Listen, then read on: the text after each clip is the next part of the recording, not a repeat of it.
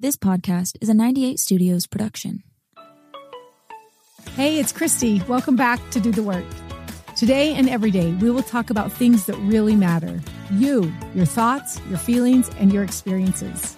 Relationships are what matter most, and they can be complicated. If you'd like a better connection with yourself, with others, and with God, you are in the right place. So glad you're here.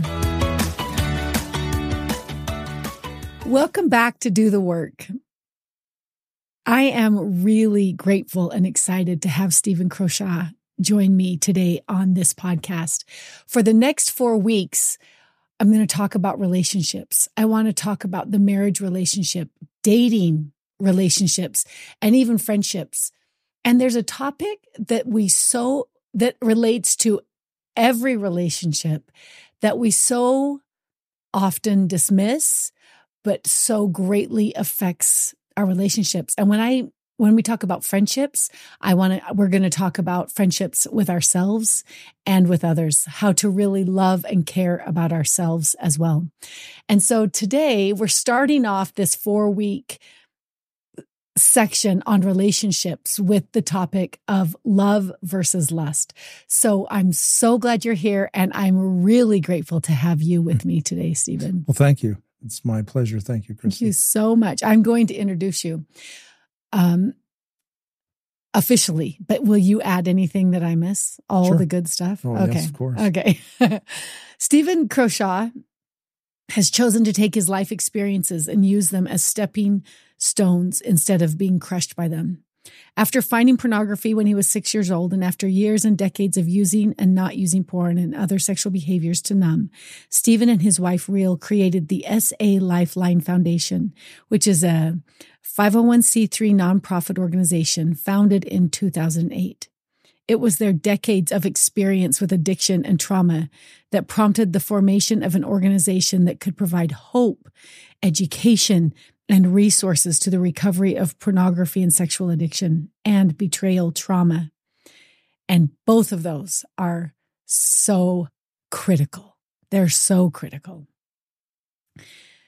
Our, their purpose together is most succinctly stated as recovering individuals, healing families. I just love that. Thank you. Really so beautiful. Steven and Rhyll truly live what they teach. And it's such a pleasure to have Steven on the podcast with me today. So I, uh, together you have seven children and 29 grandchildren and almost have been, have been married for almost 51 years. Right.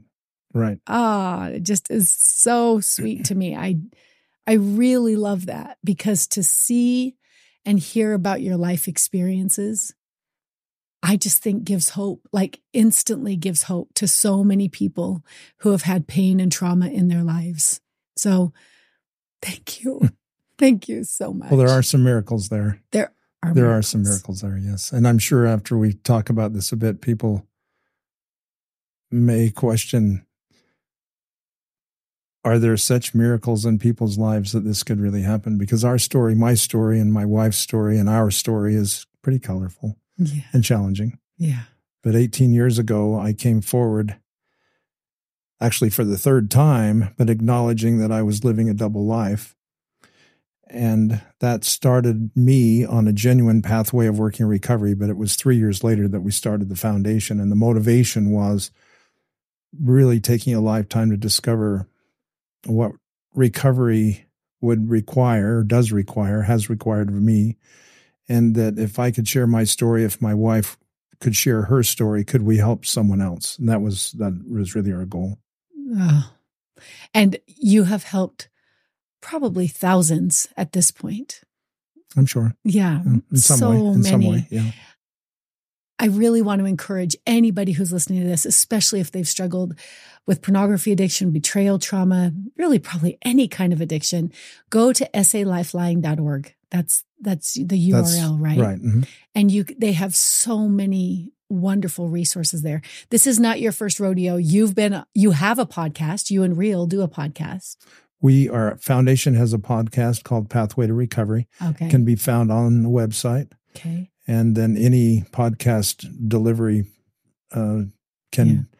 method people can use that. And my daughter, actually, our daughter is the host of of that podcast, and we we with that podcast give a number of different um, topics and professionals and people who live a life of recovery an opportunity to speak about their experience. So great. You've so you have a podcast. You've been on po- podcasts. I've heard you speak at conferences. Both of you together. I've heard you together, mm-hmm. and it is it really is so inspiring. Inspiring. Today, I want to talk about the difference between love and lust.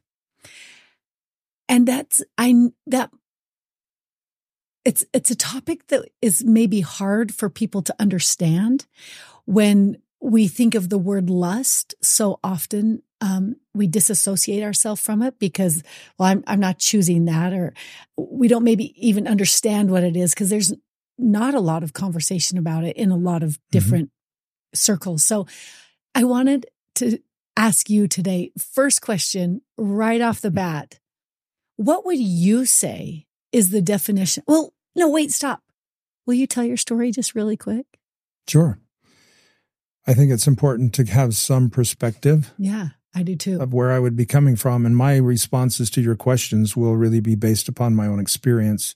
Yeah. I'm not a professional, I'm not a therapist. You are an and, expert. Uh, I'm but I have I have some experience that I can share. You bet. Really, my story, as you mentioned very early, very early, I was exposed to pornography accidentally. I was six years old. Um, that was a long time ago. 1958, and pornography was just really getting started in printed materials, pornographic magazines. And my brother, who was nine years older than me, had a pornographic magazine, and he had hidden it in his chest of drawers. Um, out of curiosity, I was just going through his stuff, and I'm sure a six year old, I'll, I'll, forgive myself for going through his stuff. But anyway, I found his, I found this magazine, and I was curious. I took it to my bedroom. I looked at it and I knew instinctively that it was wrong, but I also had a euphoric experience. Mm. So I took it to my mother. I remember honest. Uh, I remember the feelings that I had and the the desire to be honest about it, not knowing or understanding in any way what the euphoria was that I was experience, experiencing.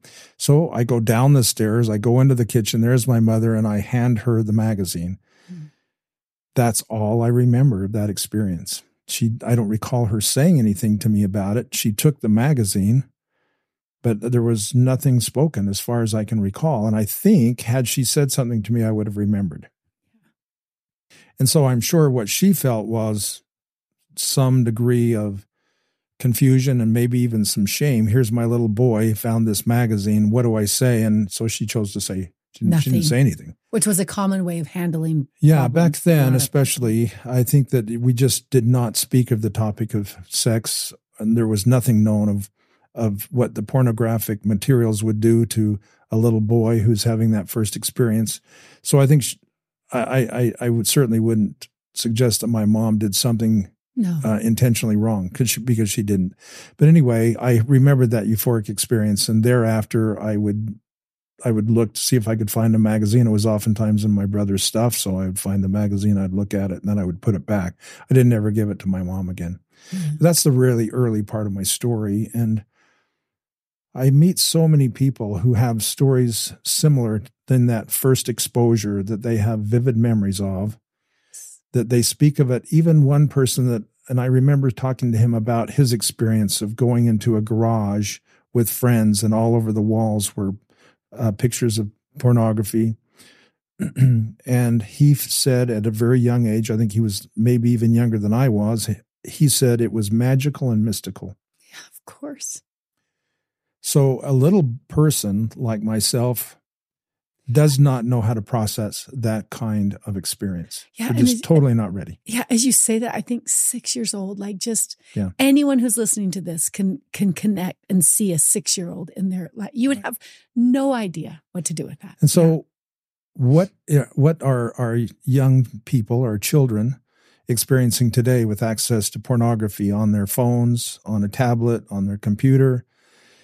It's very common, and I work with literally dozens and dozens and dozens of people Um, right now, I'm working with 18 young single adult men directly. And you're all their, of the, you're their sponsor? I'm actually. Or you're uh, just working with them? I'm working with them over Zoom. Oh, yeah. On an international basis. Oh, wow. And they have, I'm helping them to understand how they can surrender this desire to go to lust. Anyway, we think about our children right now and the exposure that they have to pornography. And we as parents need to recognize that this is something we begin to talk to our children about in regard to healthy sexuality and the importance of speaking about our experiences sexually without shame and parents being able to talk about it from the perspective of the feelings that you have are natural. We have this natural instinct to be attracted to one another. And the most important thing is to talk about them, but also to recognize that there's danger in using things that are inappropriate and and pornographic images are really inappropriate for our health and why, and then talk about the why that is yes. and how it will impact us as we go forward. And so the importance of being able to talk about it and then put boundaries and in place and so that it's not so easy to get there and so the children have some way of giving themselves protection i think it's very important for a parent to help a child set up their own boundaries most children really want to stay safe they but they're not necessarily um, it's kind of like this is an unwanted behavior. I'm drawn to it. I know it's not right. I participate in it. Then I feel Lousy feel about good it. after. Yeah. yeah. So it's, it's really kind of an unwanted behavior, but it has rewards with it. And so just continuing to go back. But anyway, back to my story. Um, I, I continued to be involved with pornography and some inappropriate relationships in high school. And all of that was as I learned more about my other people's stories, this is not uncommon. The challenge that I had was that I always hid the behavior. I didn't ever talk to anyone about it. Mm. Um, and so when I became of marriage age, uh, um, I found the girl that I loved. I just was incredibly attracted to her, a beautiful and very talented woman. Mm-hmm. I had gone through what I felt like I needed to to be worthy of her hand. I'll say that I went through the process of repentance. I confessed my behaviors and I felt like I was worthy of her hand. I had no idea that all of these past experiences were experiences that I had that I would not, um, that I felt like wouldn't go back to. I didn't realize I would be still prone to go back to those behaviors after marriage. Yeah. I thought marriage would totally solve any sexual desires that I have. Well, mm-hmm. what I discovered was a common misconception. Totally, that's a total mm-hmm. misconception. Yeah. Most people have that misconception. Oh, as soon as I get married, I'm going to have. All of the the uh, opportunities to have these my sexual and emotional needs met through just a, a, a marriage with my beautiful wife, and I'm good. I'm good. Well, yeah. that's not true. Yeah. Um, shortly after we were married, um, I think I don't recall exactly how long, but I went back to pornography, masturbation. I told no one. My wife had absolutely no um, understanding of my previous behavior. I didn't ever talk to her about that. That's another part of my story, but we won't spend the time to go there. I I chose not to tell her, and so feeling like I had properly addressed my problem by repenting of it, quote unquote, repenting. Um, I went on and I didn't, as I participated in the behavior, I didn't tell anyone and I didn't tell her. I was a salesperson and I traveled in my business. And as I traveled over a period of time, years, I discovered that my behaviors escalated from pornography to ma- from pornography and masturbation to adult establishments. Mm-hmm. And that really is a big step towards prostitution. Mm-hmm. So, um, after a period of many years, by the time I was in my mid 30s, I had progressed all the way from pornography as a little boy to prostitutes as a as a man, a married man with children, um, to acting out with prostitutes, and it was all always happening when I was alone on my on on the road. Yeah.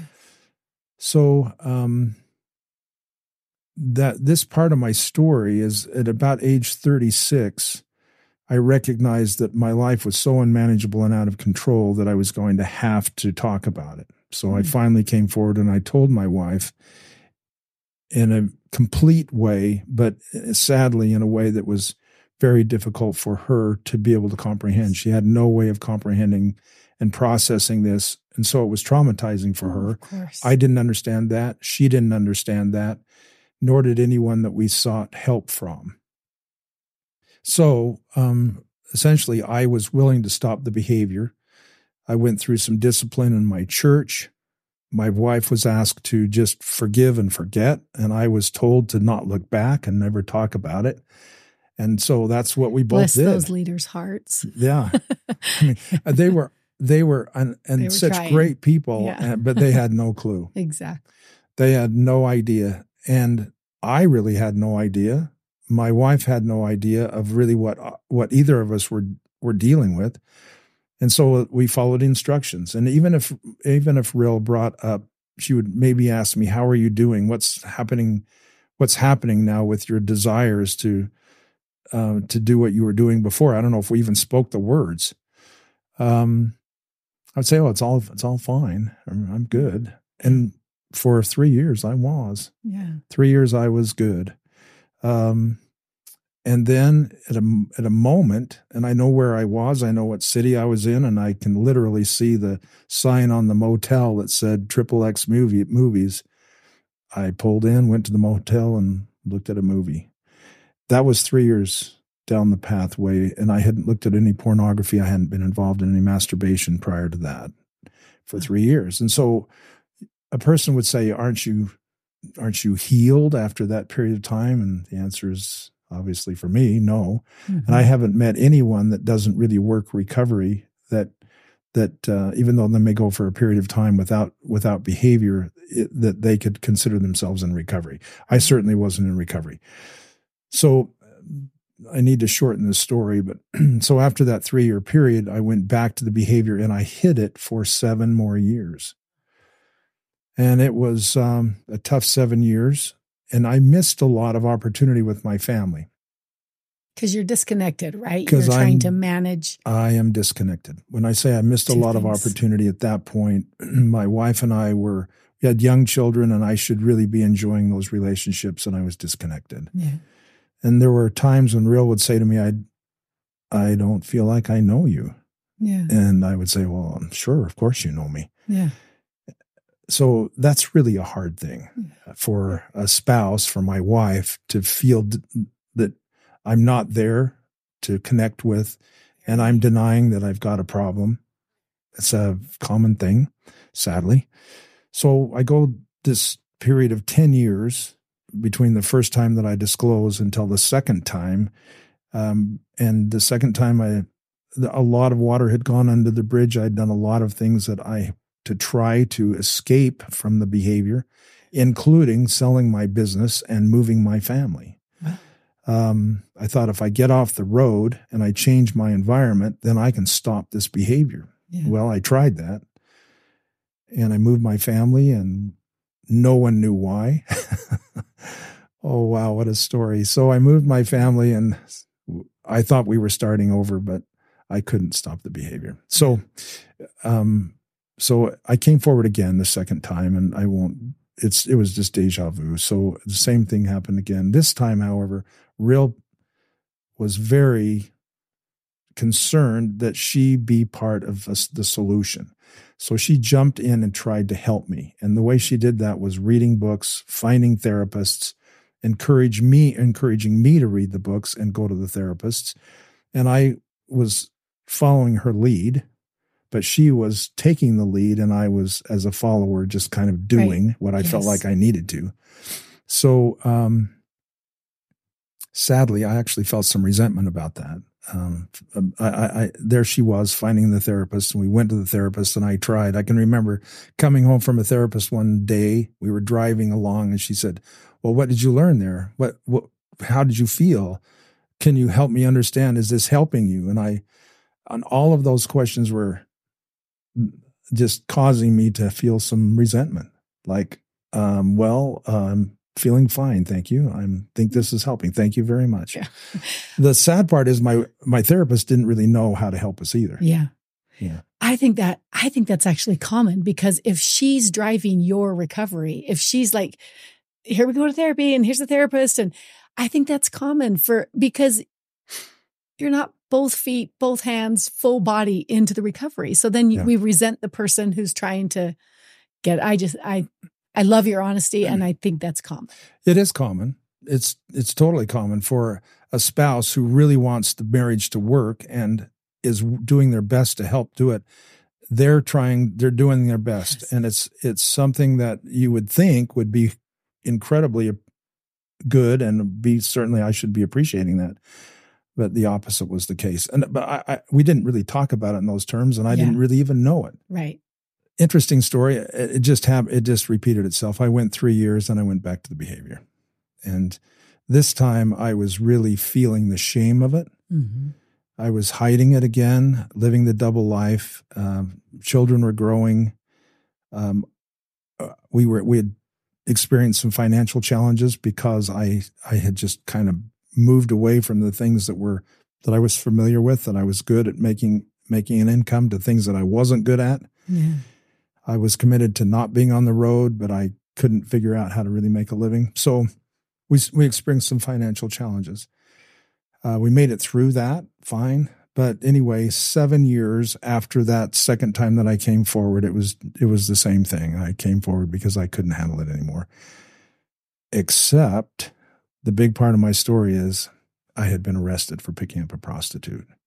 And so on August 25 of 2005, I was arrested for picking up a prostitute and I was given a citation for loitering for the purpose of prostitution. Mm-hmm. And it was a curious situation because I didn't intend to act out with this person, but I knew she was a prostitute and I picked her up. And then I, my intent was to just let her out. Well, police were watching her. Before I could let her out, then they arrested me, hmm. gave me a ticket. The truth about that is, I was shattered and shamed and felt like my life was ending. But in reality, my life at that point was I was given a new chance. Yeah. I was given a chance to really see myself rightly. And it took me about two and a half weeks to come to the point where I was willing to come forward again. And I only came forward again, I believe, because the pain of fear of being caught was so intense that I felt like I can't, I can't continue to live with this. So I'm going to come forward and be honest even if it costs me my marriage, my job, my church membership, and everything else, I'm I can't carry this weight anymore. Yeah. So that's what I did. I finally came forward, and I had a spiritual experience in doing that. Um, I came to myself recognizing how foolish in denying denying that I am a, I'm a believer and denying that certainly God already knows all of these things and I'm participating in who am I fooling here so with that spiritual experience, I, I, I did invest myself in the efforts of honestly participating in the work of recovery and working to to to correct the serious problems that I had with sexual addiction. And it was at that point that I accepted the fact that I was dealing with an addiction. Yeah. Prior to that, I would not acknowledge addiction. So I had been introduced to the idea seven years before and I flatly rejected it. I said, that's shaming. I won't go down that path. But I finally came to the understanding that indeed I was dealing with an addiction and that is that is a really strong explanation why I would do things that were so foolish. So 18 years ago, a little over 18 years ago, I really started on the pathway of recovery.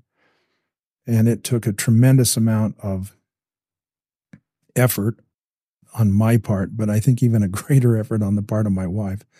She was so, I mean, obviously trauma was a big part of what she was experiencing, but to be betrayed over and over and over again, how does a person say, I can continue in this marriage after having been lied to and betrayed so many times? Yeah. And so it was a tremendous challenge for her to be willing to at least consider the possibility of staying in the marriage. And I, I, I should really let her speak to this because it's her story, but but my commitment was to my own recovery and i was going to do that recognizing no matter what happened to the marriage i had to re- work my recovery and my prayer was that we could stay together and that's i i always said that that was my intent her expressions were, "We'll see," Hmm. and I don't know that that's possible. Mhm. Um,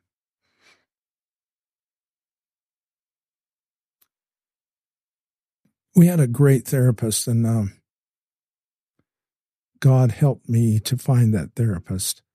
And it was me that found the therapist this time, hmm. and also an excellent 12 step group and a very excellent sponsor.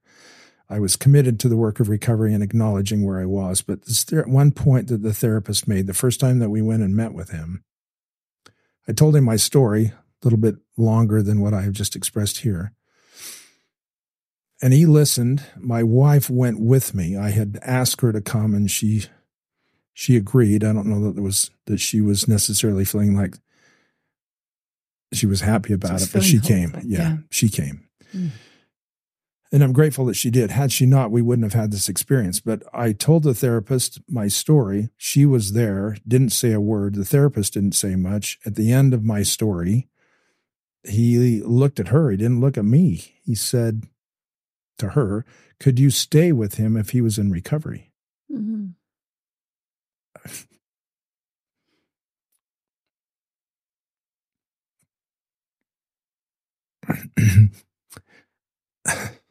And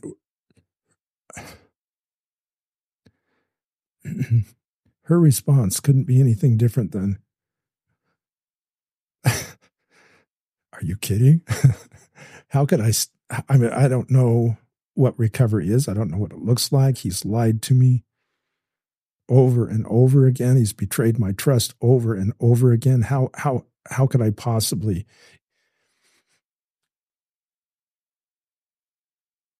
so apologize for my emotion.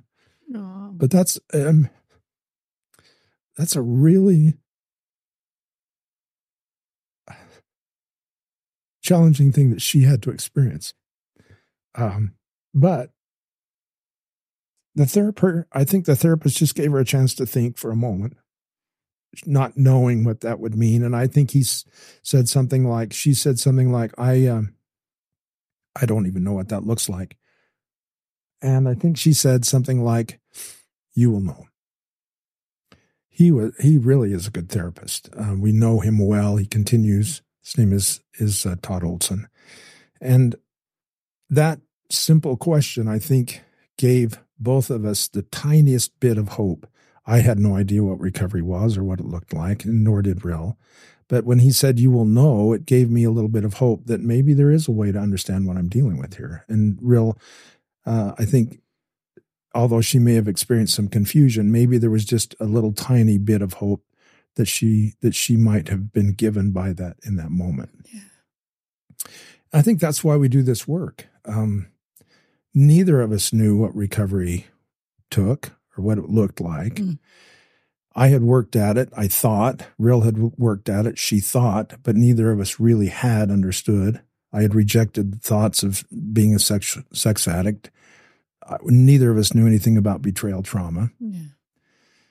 Um, so here we were. No, none of it. We're totally clueless, but we, I think, we're both willing. Mm. So I started down the pathway of recovery. I, with a good therapist and a really good association with a great twelve-step group. This was a twelve, a community-based twelve-step group, Sexaholics Anonymous, and I found an incredible sponsor, Greg. Yeah. He had his story was just like mine, except he had six years of sobriety when I met him, and I thought this is impossible. How do you have six years of sobriety? He had a big smile on his face when I came into the first meeting. I was scared out of my. I was scared to death. I walked in there. Somebody's going to know me when I walk in there. That's what I thought. And so, Which kills me because now you're you're sharing your story with every yeah, like again, you will know real. I mean there's there's just such Yeah. beautiful evidence of recovery. yeah. So Yeah. I mean, it's yeah. We share our story now, and and I'm ho- happy when somebody knows me or if they ask me Yeah. my story. And that's how you know if someone's really in recovery is they're willing to talk about their life and share their story. We don't all share it in the same way, but for us, we felt like we have something to share. Can we help somebody else? So that's been really our work for the last 15 years, helping people to understand that recovery is possible. It's hard work and it requires if if if each individual is working their recovery and they're really committed to it, it's truly possible to save the marriage as well, in spite of the incredible damage that's done to the marriage by the betrayal. And uh, so it's not easy. And even today, um, it's important for us to continue to continue to work on it because it's not just sexually acting out; it's the feelings of of wanting to protect oneself, being defensive, still feeling some feelings of of of anger or resentment or being judged. And all of those things are common in a marriage, but they they can't survive. A marriage will not survive if those kinds of feelings and this drama that goes on in marriage is present for very long, even though it comes up. Because because in a in a marriage where there hasn't been trauma, like massive trauma, like you right. experienced, those are things that you mm. work through and you talk about. But they they're critical if right. there have been these bombs that have gone off oh, inside of your marriage. Yeah. You know, as I was um, studying up, and I've I have learned from the both of you for um, many years in different ways, but I thought, oh, you're you're living step twelve. You're both just like your lives. Have, it has become such a part of you, and it's incredibly validating for someone who's going through similar experiences to see a husband and a wife who have chosen to do their work, mm. chosen to live in recovery in every way. Just so inspiring. And I love what your therapist said. You'll know because until you see someone in recovery, you don't realize how disconnected your marriage, your mm-hmm. spouse, mm-hmm. whatever was happening before. Mm-hmm. So to see and live with someone in recovery is, you know, mm. you know what it is. Yeah. In recovery, you can see it. If for a person that's dealing with addiction, and in this case, sexual addiction for me, um, in the midst of living the double life, I could not see myself correctly. Mm. There's there's so much compartmentalization yeah. and so many lies that are told to myself, I would tell them myself.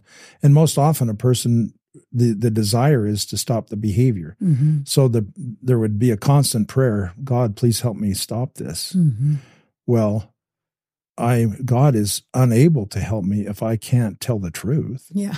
If you won't tell if I truth. if I won't tell the truth, yes. if I can't tell the truth, then what can, what's he going to do to help me? Actually, I laugh about this, but God said, "Well, okay, um, you know what? There's some angels. They're actually uh, they drive these cars with lights on them. They wear these nice blue suits. They might help you. They might get your attention. They have I'll, lights on the I'll just let them arrest you and let's see what that does for you. Mm. I, I, see that as a, that point in my life when I was arrested is actually a, an incredible blessing from God. Had that not happened, then I don't I don't know where I'd be today. Yeah. So yes. Yeah. Thank you so much for sharing your story. And and I I I know there are details and parts and little side roads to that that are that would be so beneficial. The reason I feel like it's such a valuable conversation to have with you today is I want to talk about today the difference between love and lust. Be, because understanding what lust is helps us love better. Mm. And understanding what love is helps us see lust more clearly, mm. I believe. So I am curious, just right, like as clear as you can give it to us, what would you say is the difference between love and lust? Well, when you invited me to participate in this podcast, um, I, I, said to my wife, I was asked the question, "What's the difference between love and lust?" And I says, "Well, it's really easy. There's you can do it. You can define it in two words. Lust is taking, and love is giving." Mm-hmm.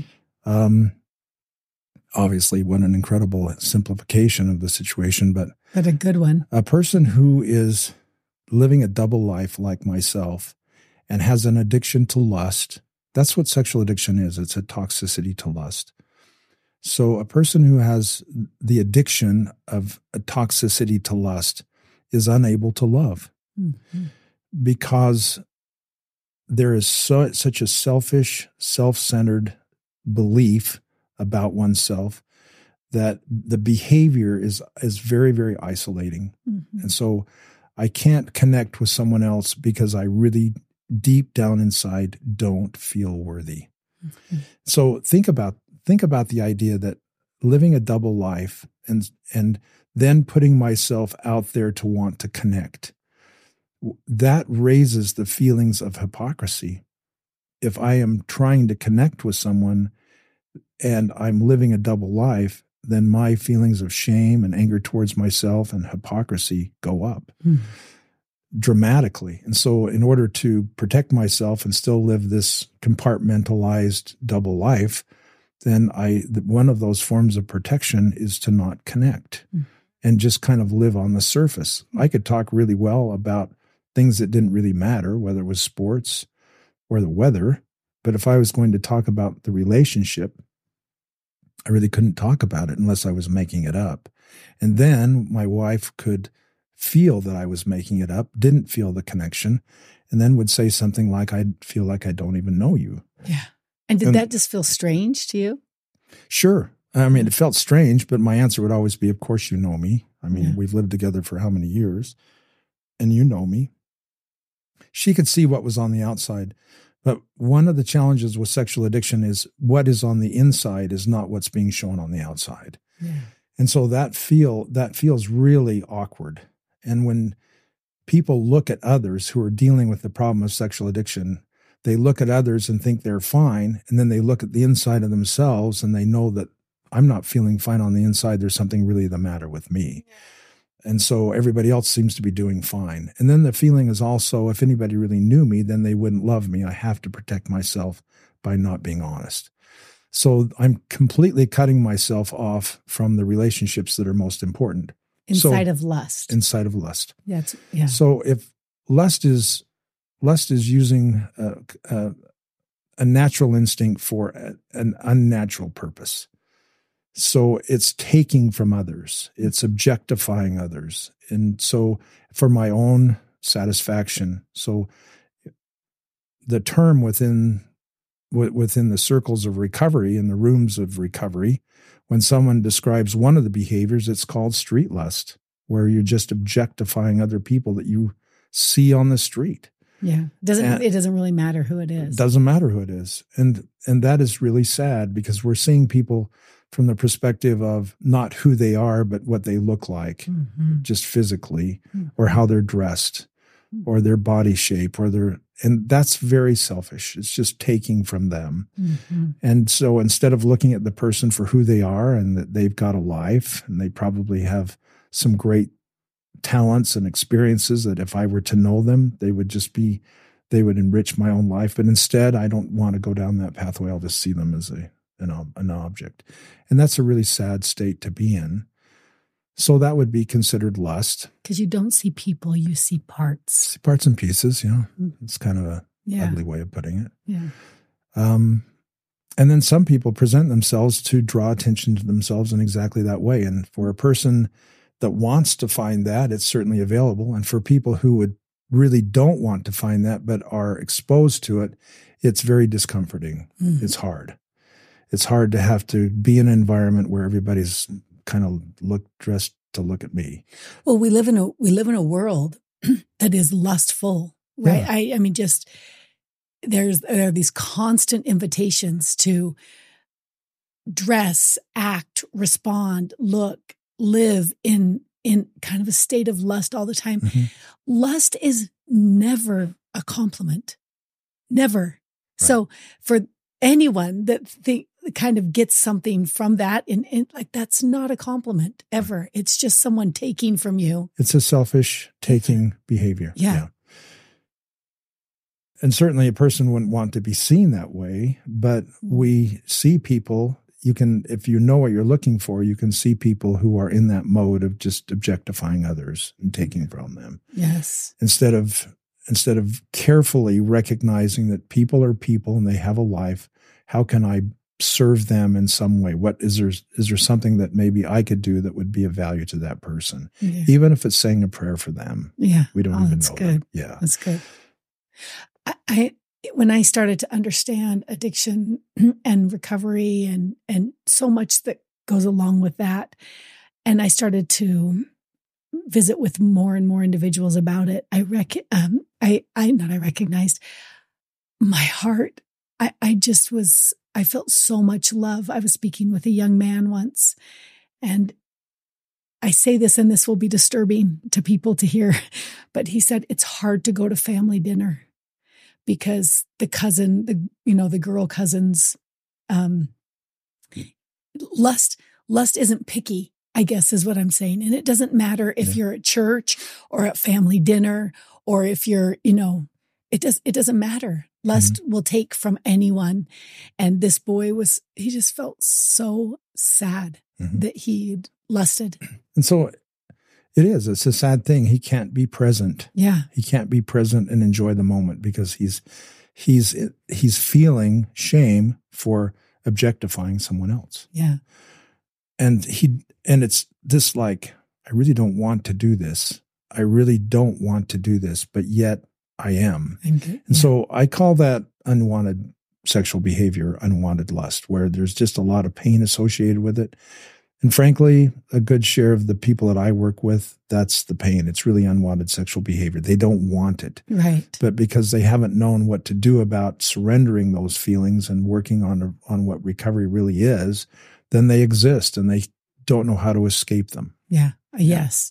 Okay. Love. I want to switch over to love. Well, love is giving.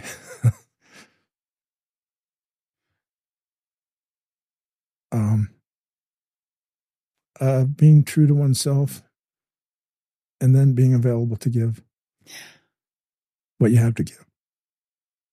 Um, we all have a lot to give, Yeah. and it's really sad when we have essentially cut ourselves off and been disconnected, and so that we can't give what we've got. Mm. Um, love is, I certainly God is love, and what does He give to us? He's willing to give us everything that He has. I think a person who really loves is more concerned about the other person than they are themselves. Mhm. They're willing to be honest about who they are, and so they can be real. People can know who they are. Mm. Um, a poser, a person who's posing in their life, we're quite uncomfortable around people that we know that are posing. But people who are authentic and are real, and we can see and feel their spirit, their light, then we're comfortable with them and we oftentimes are able to gain strength from them. And so I think love is an is a uh, an expression of giving, of honesty, of humility, Hmm. uh, a willingness to sacrifice on behalf of another, um, and, and not be selfishly just thinking about myself in all of the actions that I take. Yeah. So we, in the in the most powerful way, I think, to really express our love, is is a willingness to be completely honest, Hmm. um, and so that people can decide for themselves what that relationship will look like and be like, and then uh, that authenticity then gives fertile ground for relationships to develop. A book that I feel is really important that we all should read. It's called Dopamine Nation by Anna Lembke. And one of the chapters is called Radical Honesty. Mhm. And in that chapter, she essentially says that we recovery, one of the requirements of recovery is radical honesty. Mm. And one of the requirements for building relationships that are that are real and connected is radical honesty. Yeah. So one of the ways to love is to is to give people the real you, To be authentic, to be authentic, genuine. be real, Mm. and then let people um, hopefully gain something of value from the relationship because you're there and available for that. I mentioned that I had missed out a lot on the um, lives of my children as they were growing up because I wasn't connected. And our, my children, as they look back on it now, we talk about it, and they know that we weren't connected. They still love me as their dad and they're very forgiving, but they know there were times that they wanted a connection and I just wasn't there for them. Yeah. And that was a sad state of affairs for me and for them. Uh, gratefully, my wife, who is extraordinarily good at connecting and being authentic and real, um, she stepped in and made sure that our children recognized who they were and and had great love for them. I think by giving to them in all ways. Uh, so oftentimes, me as a man, I felt like I was fulfilling my responsibility as a dad if we had the physical things that are really important in Right. life, like a like a house and food and a car and go Yeah. places and all the things that we think like dads need to be providing. Well, that's that's good. But I think our our children missed out on the connection part. And today, I don't we can't make up for lost time, but I'm grateful to say that we that our family's intact and all of our children love to be together. We often talk about these exact things, exactly what we're talking about right now. They all know my story and my older grandchildren know my story so that they don't have to read it on the internet or in a book somewhere. Um, they hear it from me. Um, and that honesty and authenticity creates an opportunity for us to really genuinely love one another. And we do. We do. And we're grateful for that. I was gonna. s- I was thinking that as you were describing that experience with your family, that is love. In love, there is space. In love, there's room for growth. There's forgiveness. There's forget. There's asking for forgiveness. Mhm.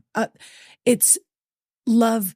I always think there's just so there's so much space inside of Oh, yeah. love for for so many things where lust is a little tiny you know like you have to fit into this and, and it's uncomfortable and and feels good at times but it's generally disconnecting and Mhm. anyway I, I love how you describe that we're getting to the end of the podcast and i want to i just want to i want to say okay so the difference between love and lust steven your your definitions and your visuals for it have been so helpful and good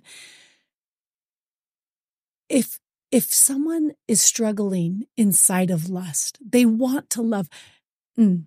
to me most people that i know that struggle with lust actually want to love they're just so practiced at lusting Mhm. they're so practiced at going into that distraction into those denial places instead Right. of instead of the discomfort of m- moving into an honest Mhm. relationship Mhm.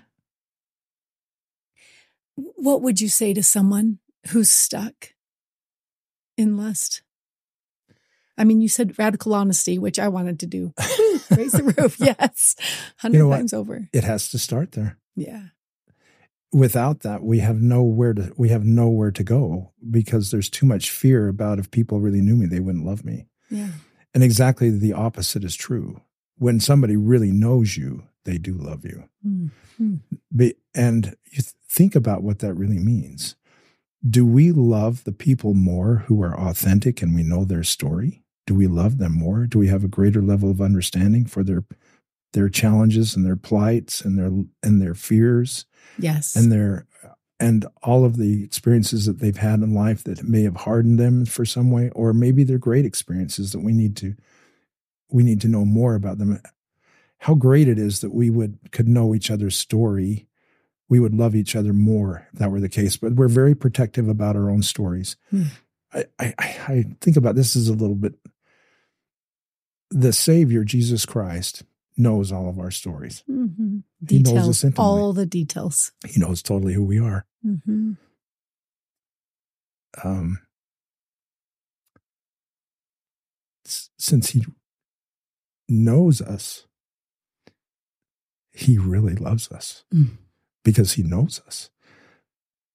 And I believe for uh, any relationship, if if a person is known, then we can become vulnerable. We can be authentic. We can be real. So a person who really wants recovery but is afraid, there are some wonderful resources to get help from sexual addiction and betrayal trauma. And in both cases, it most people feel a lot of shame, anger towards themselves, fear, Hmm. I've felt all of those things. I was afraid. Mm-hmm. But when the chips are down to the point where rock bottom has been hit, then all of those fears are lessened. And it's like the pain of the and the of the addiction, the pain of all of the results of the addiction actually becomes more than the pain of working recovery. That's a hmm. very interesting concept. When the pain of the addiction finally gets worse than the pain of working recovery, then most generally we'll go there. Yeah. But there's so much fear associated with stepping onto the pathway of recovery. It's sad. Mm-hmm. We shouldn't feel that way, but we do. Mm-hmm. And so I would just invite anybody who's really thinking, I really need to do this. Jump on our website and see what some what can be learned about recovery. There is hope for recovery. The promises that we have about recovery. I would just invite anybody to go to the big book of Alcoholics Anonymous and read the 12 promises. I think they're on page 84. They're at the end of step 9. And one of those promises is we will not regret the past. Mm-hmm. Wow, what a promise. We will not regret the past. That is true. And it aligns, for me, it aligns so beautifully with who God is, that Right. He will take every experience that we have and make it for good Mhm. if we, if we, if we'll let Him, which means if we're if we're willing to be honest. I was sitting on a beach once with a young boy, and there were there were so many different swimming suit types on the beach. And I saw this young boy look over and then I saw him look again. And in fear, I I think I would have been like, get your head down, like stop looking. What are you looking at? Mhm. But I was in a good place and I said, It's an interesting swimming suit, isn't it? Mhm. And he said, Yeah, yeah. And he was Yeah. kind of caught off guard. And I said, Yeah. Our bodies are really beautiful things. And um, that person's choosing to show a lot of her body. How does that feel? To take the lust out of it and to say, That's a person. You're a person. Mhm. You matter. You don't have to be afraid. You don't have to fear.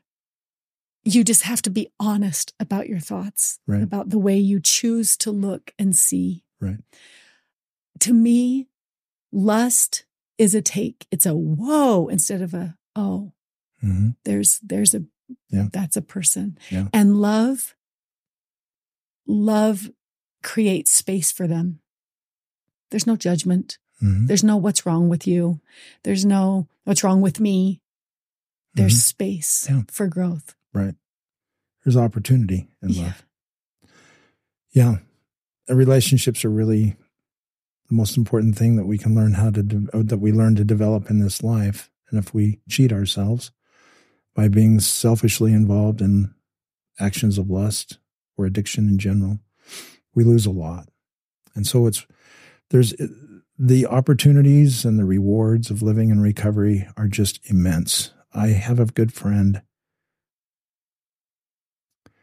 um, uh, he's been out of the church for a year. Got back and fully this week. And I said to him the other day, I said, uh, Could you have imagined where you were a year ago to where you are right now? And he said, I could never imagine that. Yeah. The changes can actually, the work of recovery and the changes in the way a person feels about life and themselves and others can happen rather quickly, Yes. more more quickly than we might realize Mm. when we honestly approach it. It can happen pretty fast. And live the steps, yeah. work the steps. And then God himself will immediately bless us as soon as we're willing to be honest. I agree. Thank you, Steven, for coming. I I feel like when you and Rhyll walk into a room, we it, people should just start clapping. And here's why. You have been in the deepest valleys, and together you chose to walk out. It's hmm. really, really incredible. And not only are you walking out, but you have hundreds of people behind you saying, how are you doing that? How, how do I get up that hill? It's incredible. Well, Thank that's very you. kind. It's very kind. Thank you to both of you. And Well, thank you. You need to have my wife come on. I want her to she is a marvelous lady, and uh, her story is from the other perspective of trauma, is one that also gives hope. Well, she is the, I mean, she is love, Yeah, right? She Yeah. chose to love and work through yeah, so She much has. pain and trauma. she has. Anyway, thank Well, you thank you. for coming Thank today. you. Thank you. My pleasure. You'll have many choices in your days and in your week. I hope you'll choose to do the work. If you'd like to be a guest on the podcast, share a written experience, or ask me a question, go to coachkristi.life and fill out the podcast questionnaire, and we'll be in touch with you soon. There are no dumb questions or experiences, just opportunities to learn and do the work. Have a great week.